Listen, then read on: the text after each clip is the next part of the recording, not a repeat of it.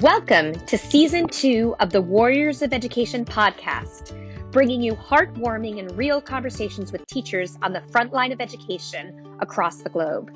I'm Karen Sarah Watson. I'm not only the host, but I am a teacher. This podcast is for people who want to better understand the experience of today's teachers. Come join us. Welcome to season two of the Warriors of Education podcast. Today, I am so excited. I have Jesse Rodriguez, all the way from Minneapolis, Minnesota, on. And I know you have a lot to share, especially coming from Minneapolis. So let's just start out with telling us about basically where you teach and how long you've been teaching and just a little bit of history of your teaching. Okay, so um, I think it's important to note that I grew up in Southern California. I um, went to Northern Arizona University for school in Arizona. And then I spent my first two years of teaching in a Title One low income school.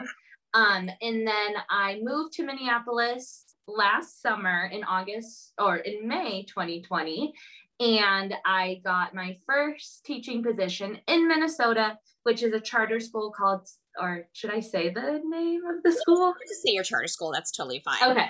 Um, a charter school, and I teach fourth grade. I teach at a Title One low income school in downtown Minneapolis. Um, we have a very big diversity rate at our school. Um, about 80% is African American, um, with a big Hispanic and very little um, Caucasian percentage. cool. And how how long has it been? Is this your first year? This is my third year teaching, but my first year in Minneapolis. So I taught fifth grade my first year, and then fourth grade last year, and then fourth grade again. So let me ask you a question. That must have been um, what was it like during a pandemic to start in an entirely new city and a city that has been going through a lot? What was that like for you?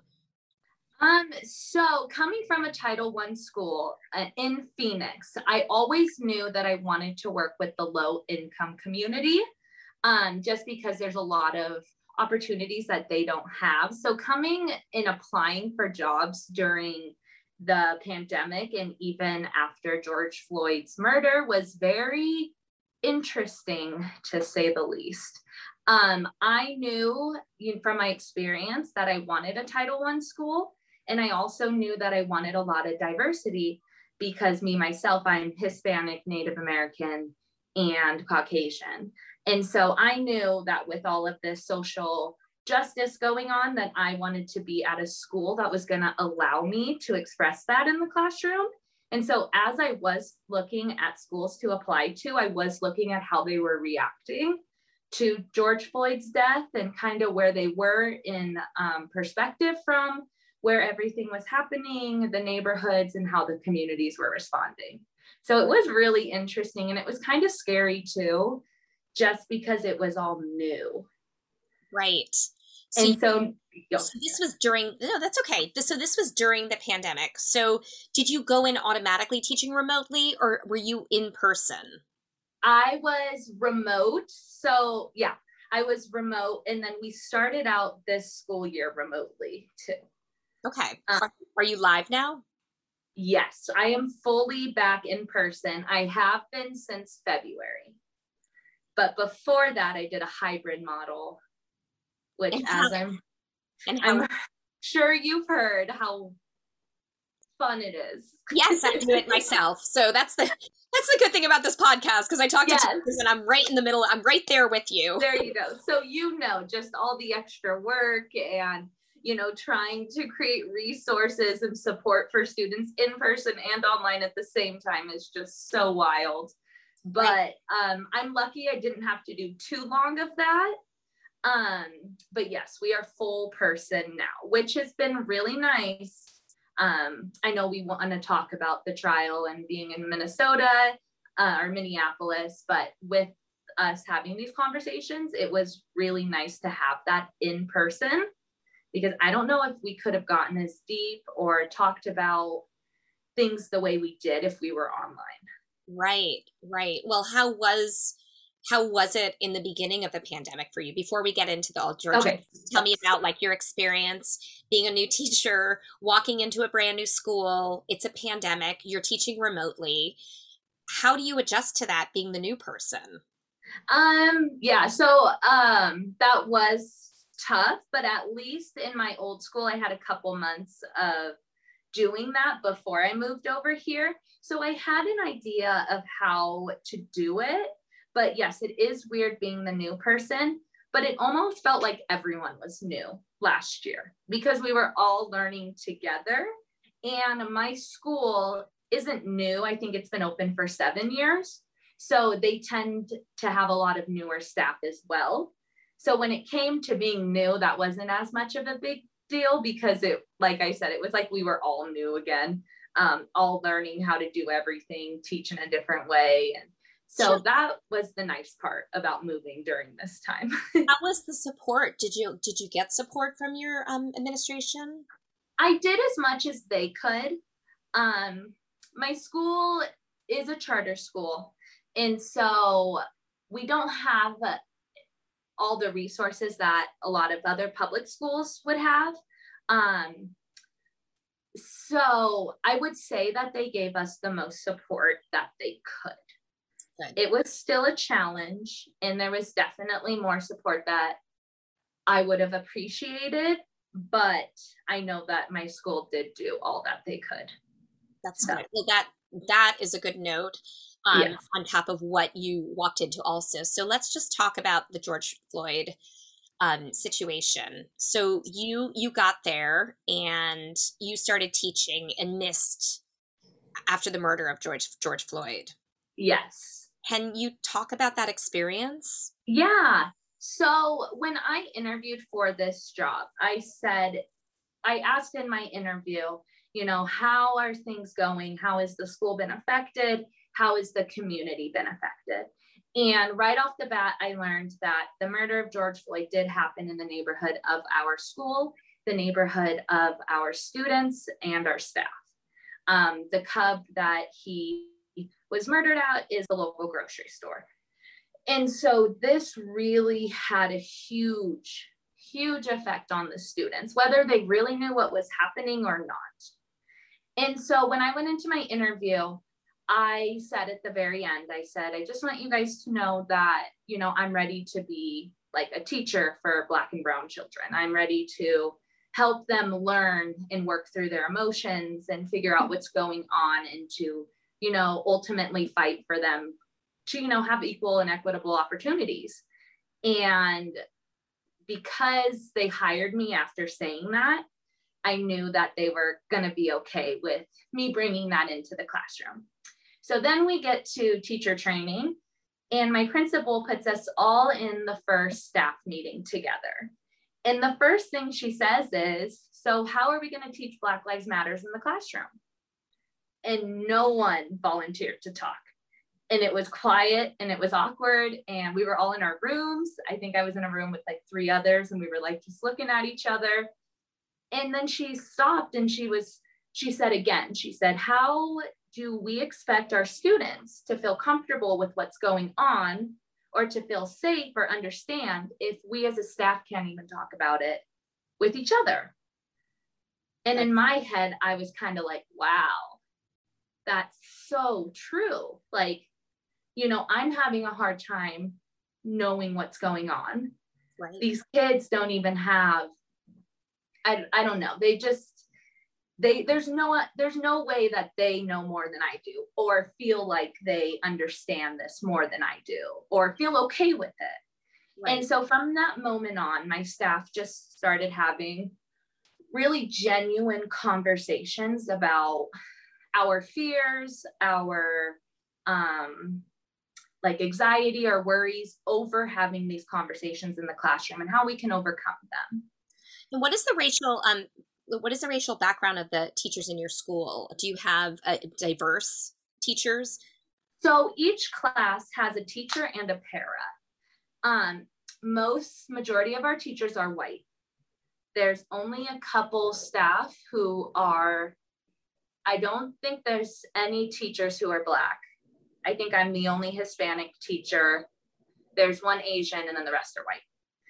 Um, but we have paras in our classroom, and we hire people of color as our paras um, to help with that ratio. I don't. That kind of sounds bad, but no. I mean, you know, it's, it's, not to be judged right now because that yes. is the state of education in this country. Yeah.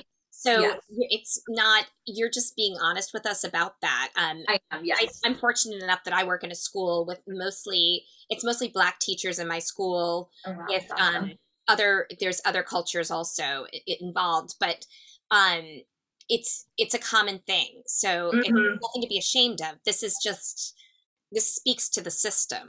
It does. It really does. Yeah. So we have a person of color. Um, I think they're all black but they're in the classrooms with us. And so I know that is intentional to, you know, make our classrooms feel safe and comfortable and, you know, have connections and things like that. So um, that also has been very helpful throughout this whole thing as well.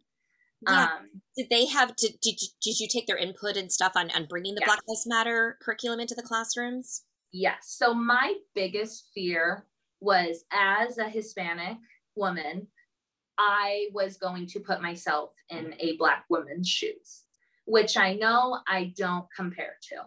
I am very tan, but I'm very white passing as well. And so um, I would go to him a lot and ask him, did what I say, was that appropriate? If I ever say something that you feel like I'm taking too far, like never feel ashamed or like just let me know sometimes i would go over things with him like hey should i bring up this fact that happened in the trial and he would tell me yes and so he he honestly probably was the backbone of all of these conversations because he was the one i was looking at to get the okay from. Amazing. It's good that and, you it's so great that you had that. Yes and it was really wonderful and especially when he would step in and talk to himself about situations because as a black man who has been through the system and has incidents with um, police and stuff like that he was a very good resource to um, have that there and just you know make sure i was hitting everything i wasn't being biased i wasn't oversharing my opinions because that's a huge fear of mine as well you know you don't want to make the students think a certain way um, so yes, I had him there, and that was very helpful. So yes. take us through the the trial this with this last these last few months with you, and how you were able to help your students understand it, how you were able to understand it yourself. Mm-hmm. What was the process for you? Because I've I've read some of your Instagram posts, and they're really profound about your because it's just a realistic view of of what it's like to be a teacher right down the street from this trial, right down the mm-hmm. street, mm-hmm. sharing the same stores that took place where George Floyd went in. So mm-hmm. tell me about that. Yeah. So I think, well, before we get into that, I think it's important to note that mindfulness is something that is regularly done in my classroom from day one. And the reason I started implementing that into my classroom is because when you do work in a low income school, you tend to have a lot of kids with with trauma. And with trauma comes behavior problems. And I've just really seen a difference with my students with doing mindfulness. And so that was a huge tool for us to be able to process these emotions that came up during these conversations. And so I think before you have any type of conversation with a child that you are might be afraid might be inappropriate emotionally or you know you're afraid that you might be saying too much it's important to give them those tools to be able to reflect on those feelings instead of act on them right because when i get more into it you'll you'll hear there you know there's times we got really angry there were times where we were all in tears. There were times when we were so excited we were on our chairs. Like, so, you know, you just have, if you're going to have emotional conversations, it's really important to have those tools to understand those emotions. And so we just did that through mindfulness, just YouTube videos that I found and, you know, we just kind of learned mindfulness together. And honestly, they think it's for them, but it really helps me. Interesting because I did interview a woman who um, she's a mindfulness teacher. She's a, a, meditation teacher, and I ended up taking her the course that she recommended. Nice. I still thank her so much for that because it changed my life. And it's a course to bring mindfulness into the classroom, but it was really for me, like at the point when I was doing it, I was like, this is what I really need. Yes. I, am able to communicate to the children better. So. I am mm-hmm. all for mindfulness. I think that's fantastic. Yeah. Yeah. So the way we started this off was a couple weeks before the trial, we started reading this book called Now You Be the Judge. And it's a book that has a bunch of juvenile cases of kids who um, go through the juvenile system. And it describes what happens to them, what their options are, what the judge thinks. And so that was kind of our foundation for the criminal justice system because I knew there was going to be a lot of words and a lot of situations happening that I would have to eventually teach them if we were going to talk about it. So that was really helpful in exposing them to that.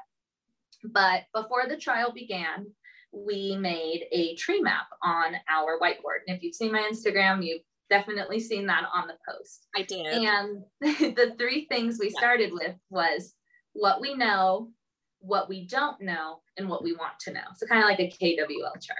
Yep. And before this as well, it was really important to talk about facts and opinions. What's a fact? What's an opinion? Because the only thing we were going to put on the tree maps were facts. Because before any of the students decided their opinion on the trial or what they thought about it, I wanted them to know what happened so that they could figure out what their opinion was. So, talking about the facts and opinions, we did all that, and knowing what the kids already knew and what they wanted to know really gave me a foundation for where I could take our conversation.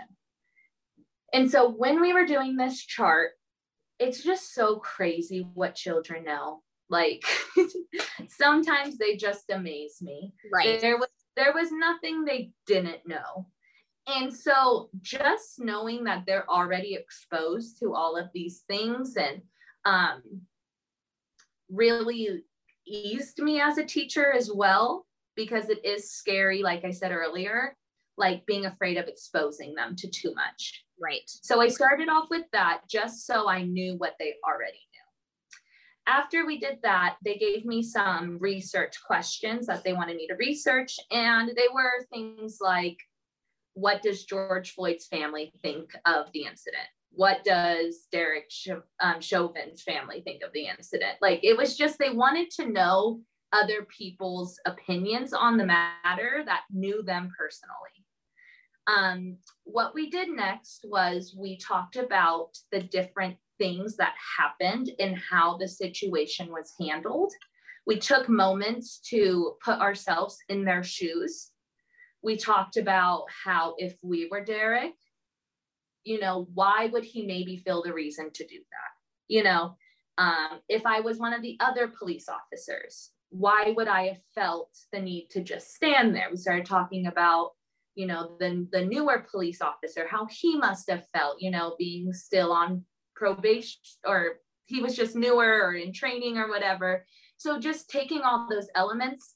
And then we talked about um, the three different charges he could get, what they meant, and then they came up with their opinions of how they wanted the trial to end. And from those opinions, my kids were very angry. Yeah. That was the main emotion that they felt. And they were just so angry but they didn't know how to let their anger out.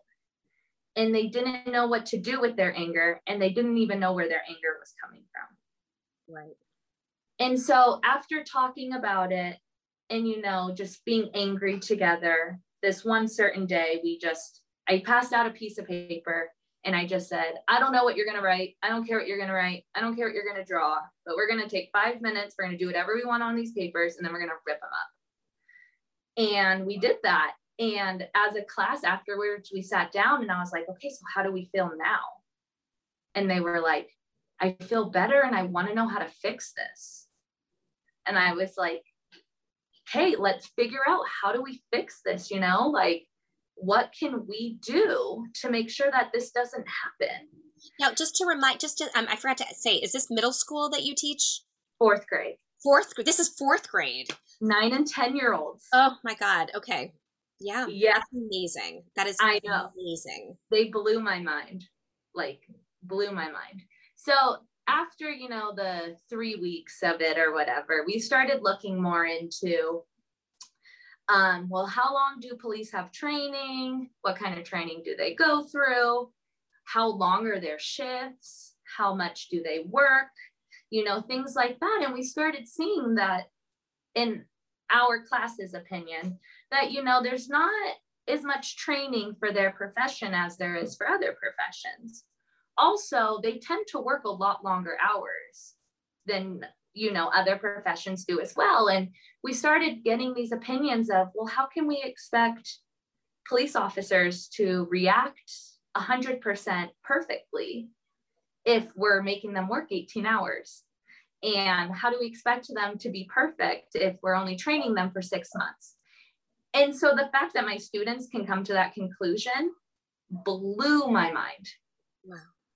And just showed that like if you it doesn't matter how old they are. If you explain and you sit down and you talk to them like humans like they will like they're so innocent and pure and they just they'll they'll figure it out. They they know what's going on. Yeah that's amazing. It was truly amazing. Like they're they're great they're they're going to change the world i always say that and i think that's why teachers are so important because important we, to, they need these important conversations mm-hmm. so that they can go out into the world and they can be better citizens better people um which i you know i think and it's it's our job to sh- to shape them and yeah. so i just love the work you're i love the work that you are doing with them so how did mm-hmm. what was it like um did you guys get out of the school because there was a lot of um, there was a lot of stuff going out on the going on on the streets, and there was uh, memorials, and there was. Tell me if did you yeah out of the school? So a lot of the protests were happening on my students' streets. Um, a lot of sorry, hold on, I lost my train of thought. um, what was I gonna say? Um, Oh, yeah. When the trial was happening, when they said they had a verdict, we went back to distance learning. Okay. Because we already had from the boy who got shot in Brooklyn Center, Minnesota, which is right next to Minneapolis. That happened a couple days before the verdict came out. And so then again, we started having huge protests in Minneapolis. And this time, Brooklyn Center is literally right next to Minneapolis. So now we're starting to have army tanks and the National Guard holding their huge guns on every single corner in Minneapolis. Oh my God. So I'm having my students walk into school saying, I have a tank parked outside my house. Oh my God. I had a student in Walmart when the um, what's it called? The looting started happening. And she had to be escorted out by a National Guard. Wow. Like, this is stuff is so real for them. It's right there. And, you know, so many times my kids came in and were just like, I'm so scared. Why are they standing on the corner with guns? And I was like, they're here to protect us. You just have to remember that. And so that was very intense for them. They just they wanted to talk about it and ask questions but i feel like giving them that that opportunity really helped ease them just being able to talk about it yeah so we had one day it was the school walkout for the high schoolers that was like a nat, nat nation thing i think i don't i'm not sure but um our middle school participated in that. And so they made a bunch of signs and they went outside and did a protest on the streets right outside our school because we're on a we're on a pretty main street.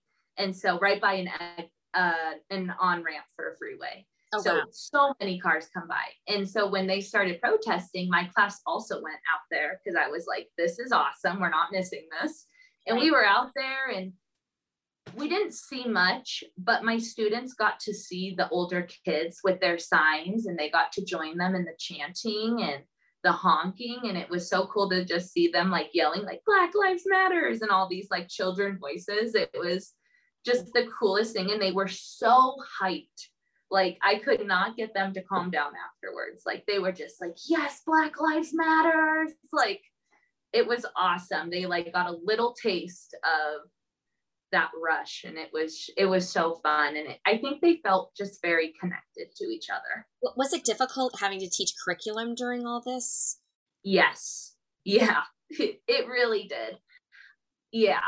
Um also a lot of parents kept their kids home a lot okay. during the trial. Okay. We kind of excused all absences during it because it was just a very spooky feeling down here right. just very uneasy. You would walk outside and it literally was like you could cut the tension with a knife. So it was very difficult teaching because I had a lot absent and our minds were just not there. Yeah. We pushed through it and we did what we needed to do. Right. But honestly, that wasn't our main focus. Because sometimes life lessons are just way more important than that test. Absolutely. And you know, when you have all your students are brown and black and there's a social justice trial going on right.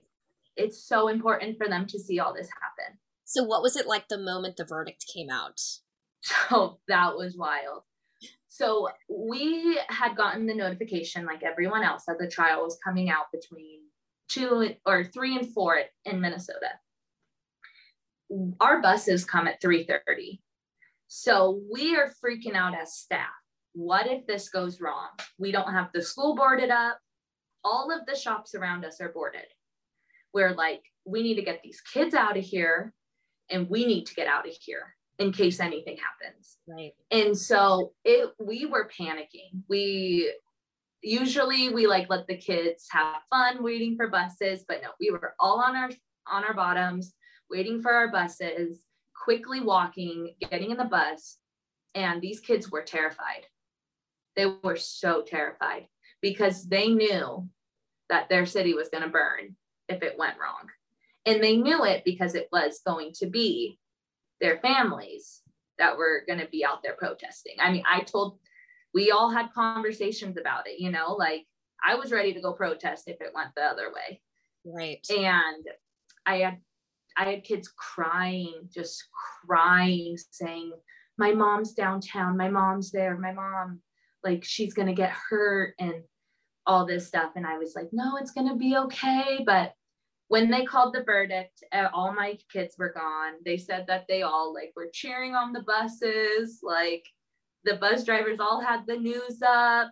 Um, I was in a room with another teacher and we were just listening to it. And the first charge got called and we were like, yes, okay. And then the second one, and we're like, okay, last one, here we go. And then the third one, and we were like, it's done like just that weight off my chest. Of course. I like leading up to it, like I couldn't sleep. Oh my gosh. None of us could sleep. I was I was I, I, was walking in um in the park in Brooklyn and we just like I had the radio and everyone had their radios out. We I mean not the radios, sorry, our phones, our iPhones. Yeah. Same thing. Hello. and I had my iPhone out and I was just watching the news and and we were we yeah, you could have cut the tension, and then the celebrations that happened after. It was truly an a, a historic moment that it I will never really forget where I was when this happened. So, ha- what happened after that? So the children came back, and did you continue these conversations? Um, we still talk about it, but we did decide as a class that we needed some time to process and we wanted a break. Right. Um, and so another thing that I think is really important is with these conversation is checking in with them because you know you can burn them out. And so I did check in with them. We were going to start up our judge book again. And I was just like, hey guys, I'm kind of not feeling it really. I, I still need a little bit longer of a break. And they were like, honestly, me too. So we really haven't talked about it as much, but we've talked about other things, like how right now is Asian American Pacific Islander Heritage Month. Right. We are so into Asia, and that has brought us into, you know, Asian hate right now. Right. And so that has given us another door to talk about social injustice. Um, we also really like, or we're big advocates for LGBTQ in my classroom. We love to talk about that as well. Um, so we haven't really been talking about police. Right. But we have been talking about other things. But it's incredible what it leads to. Yes. You, you start having one conversation, it leads to these other conversations. I think it is incredible what you are doing, Jesse. I have to say, I admire you so much. Oh my gosh. to you about what you're doing in the classroom. I hope people really tune in. I, mean, I always hope they tune into all the podcasts, but I really want them to hear this because I think teachers can learn a lot from how you are dealing with how you dealt with this right in the eye of the storm. And I think that is incredible what you're doing. Did you do you have any resources you want to share that really helped you through this? Oh my gosh. Um so my mindfulness go to is the Headspace app. Okay. So shout out Headspace.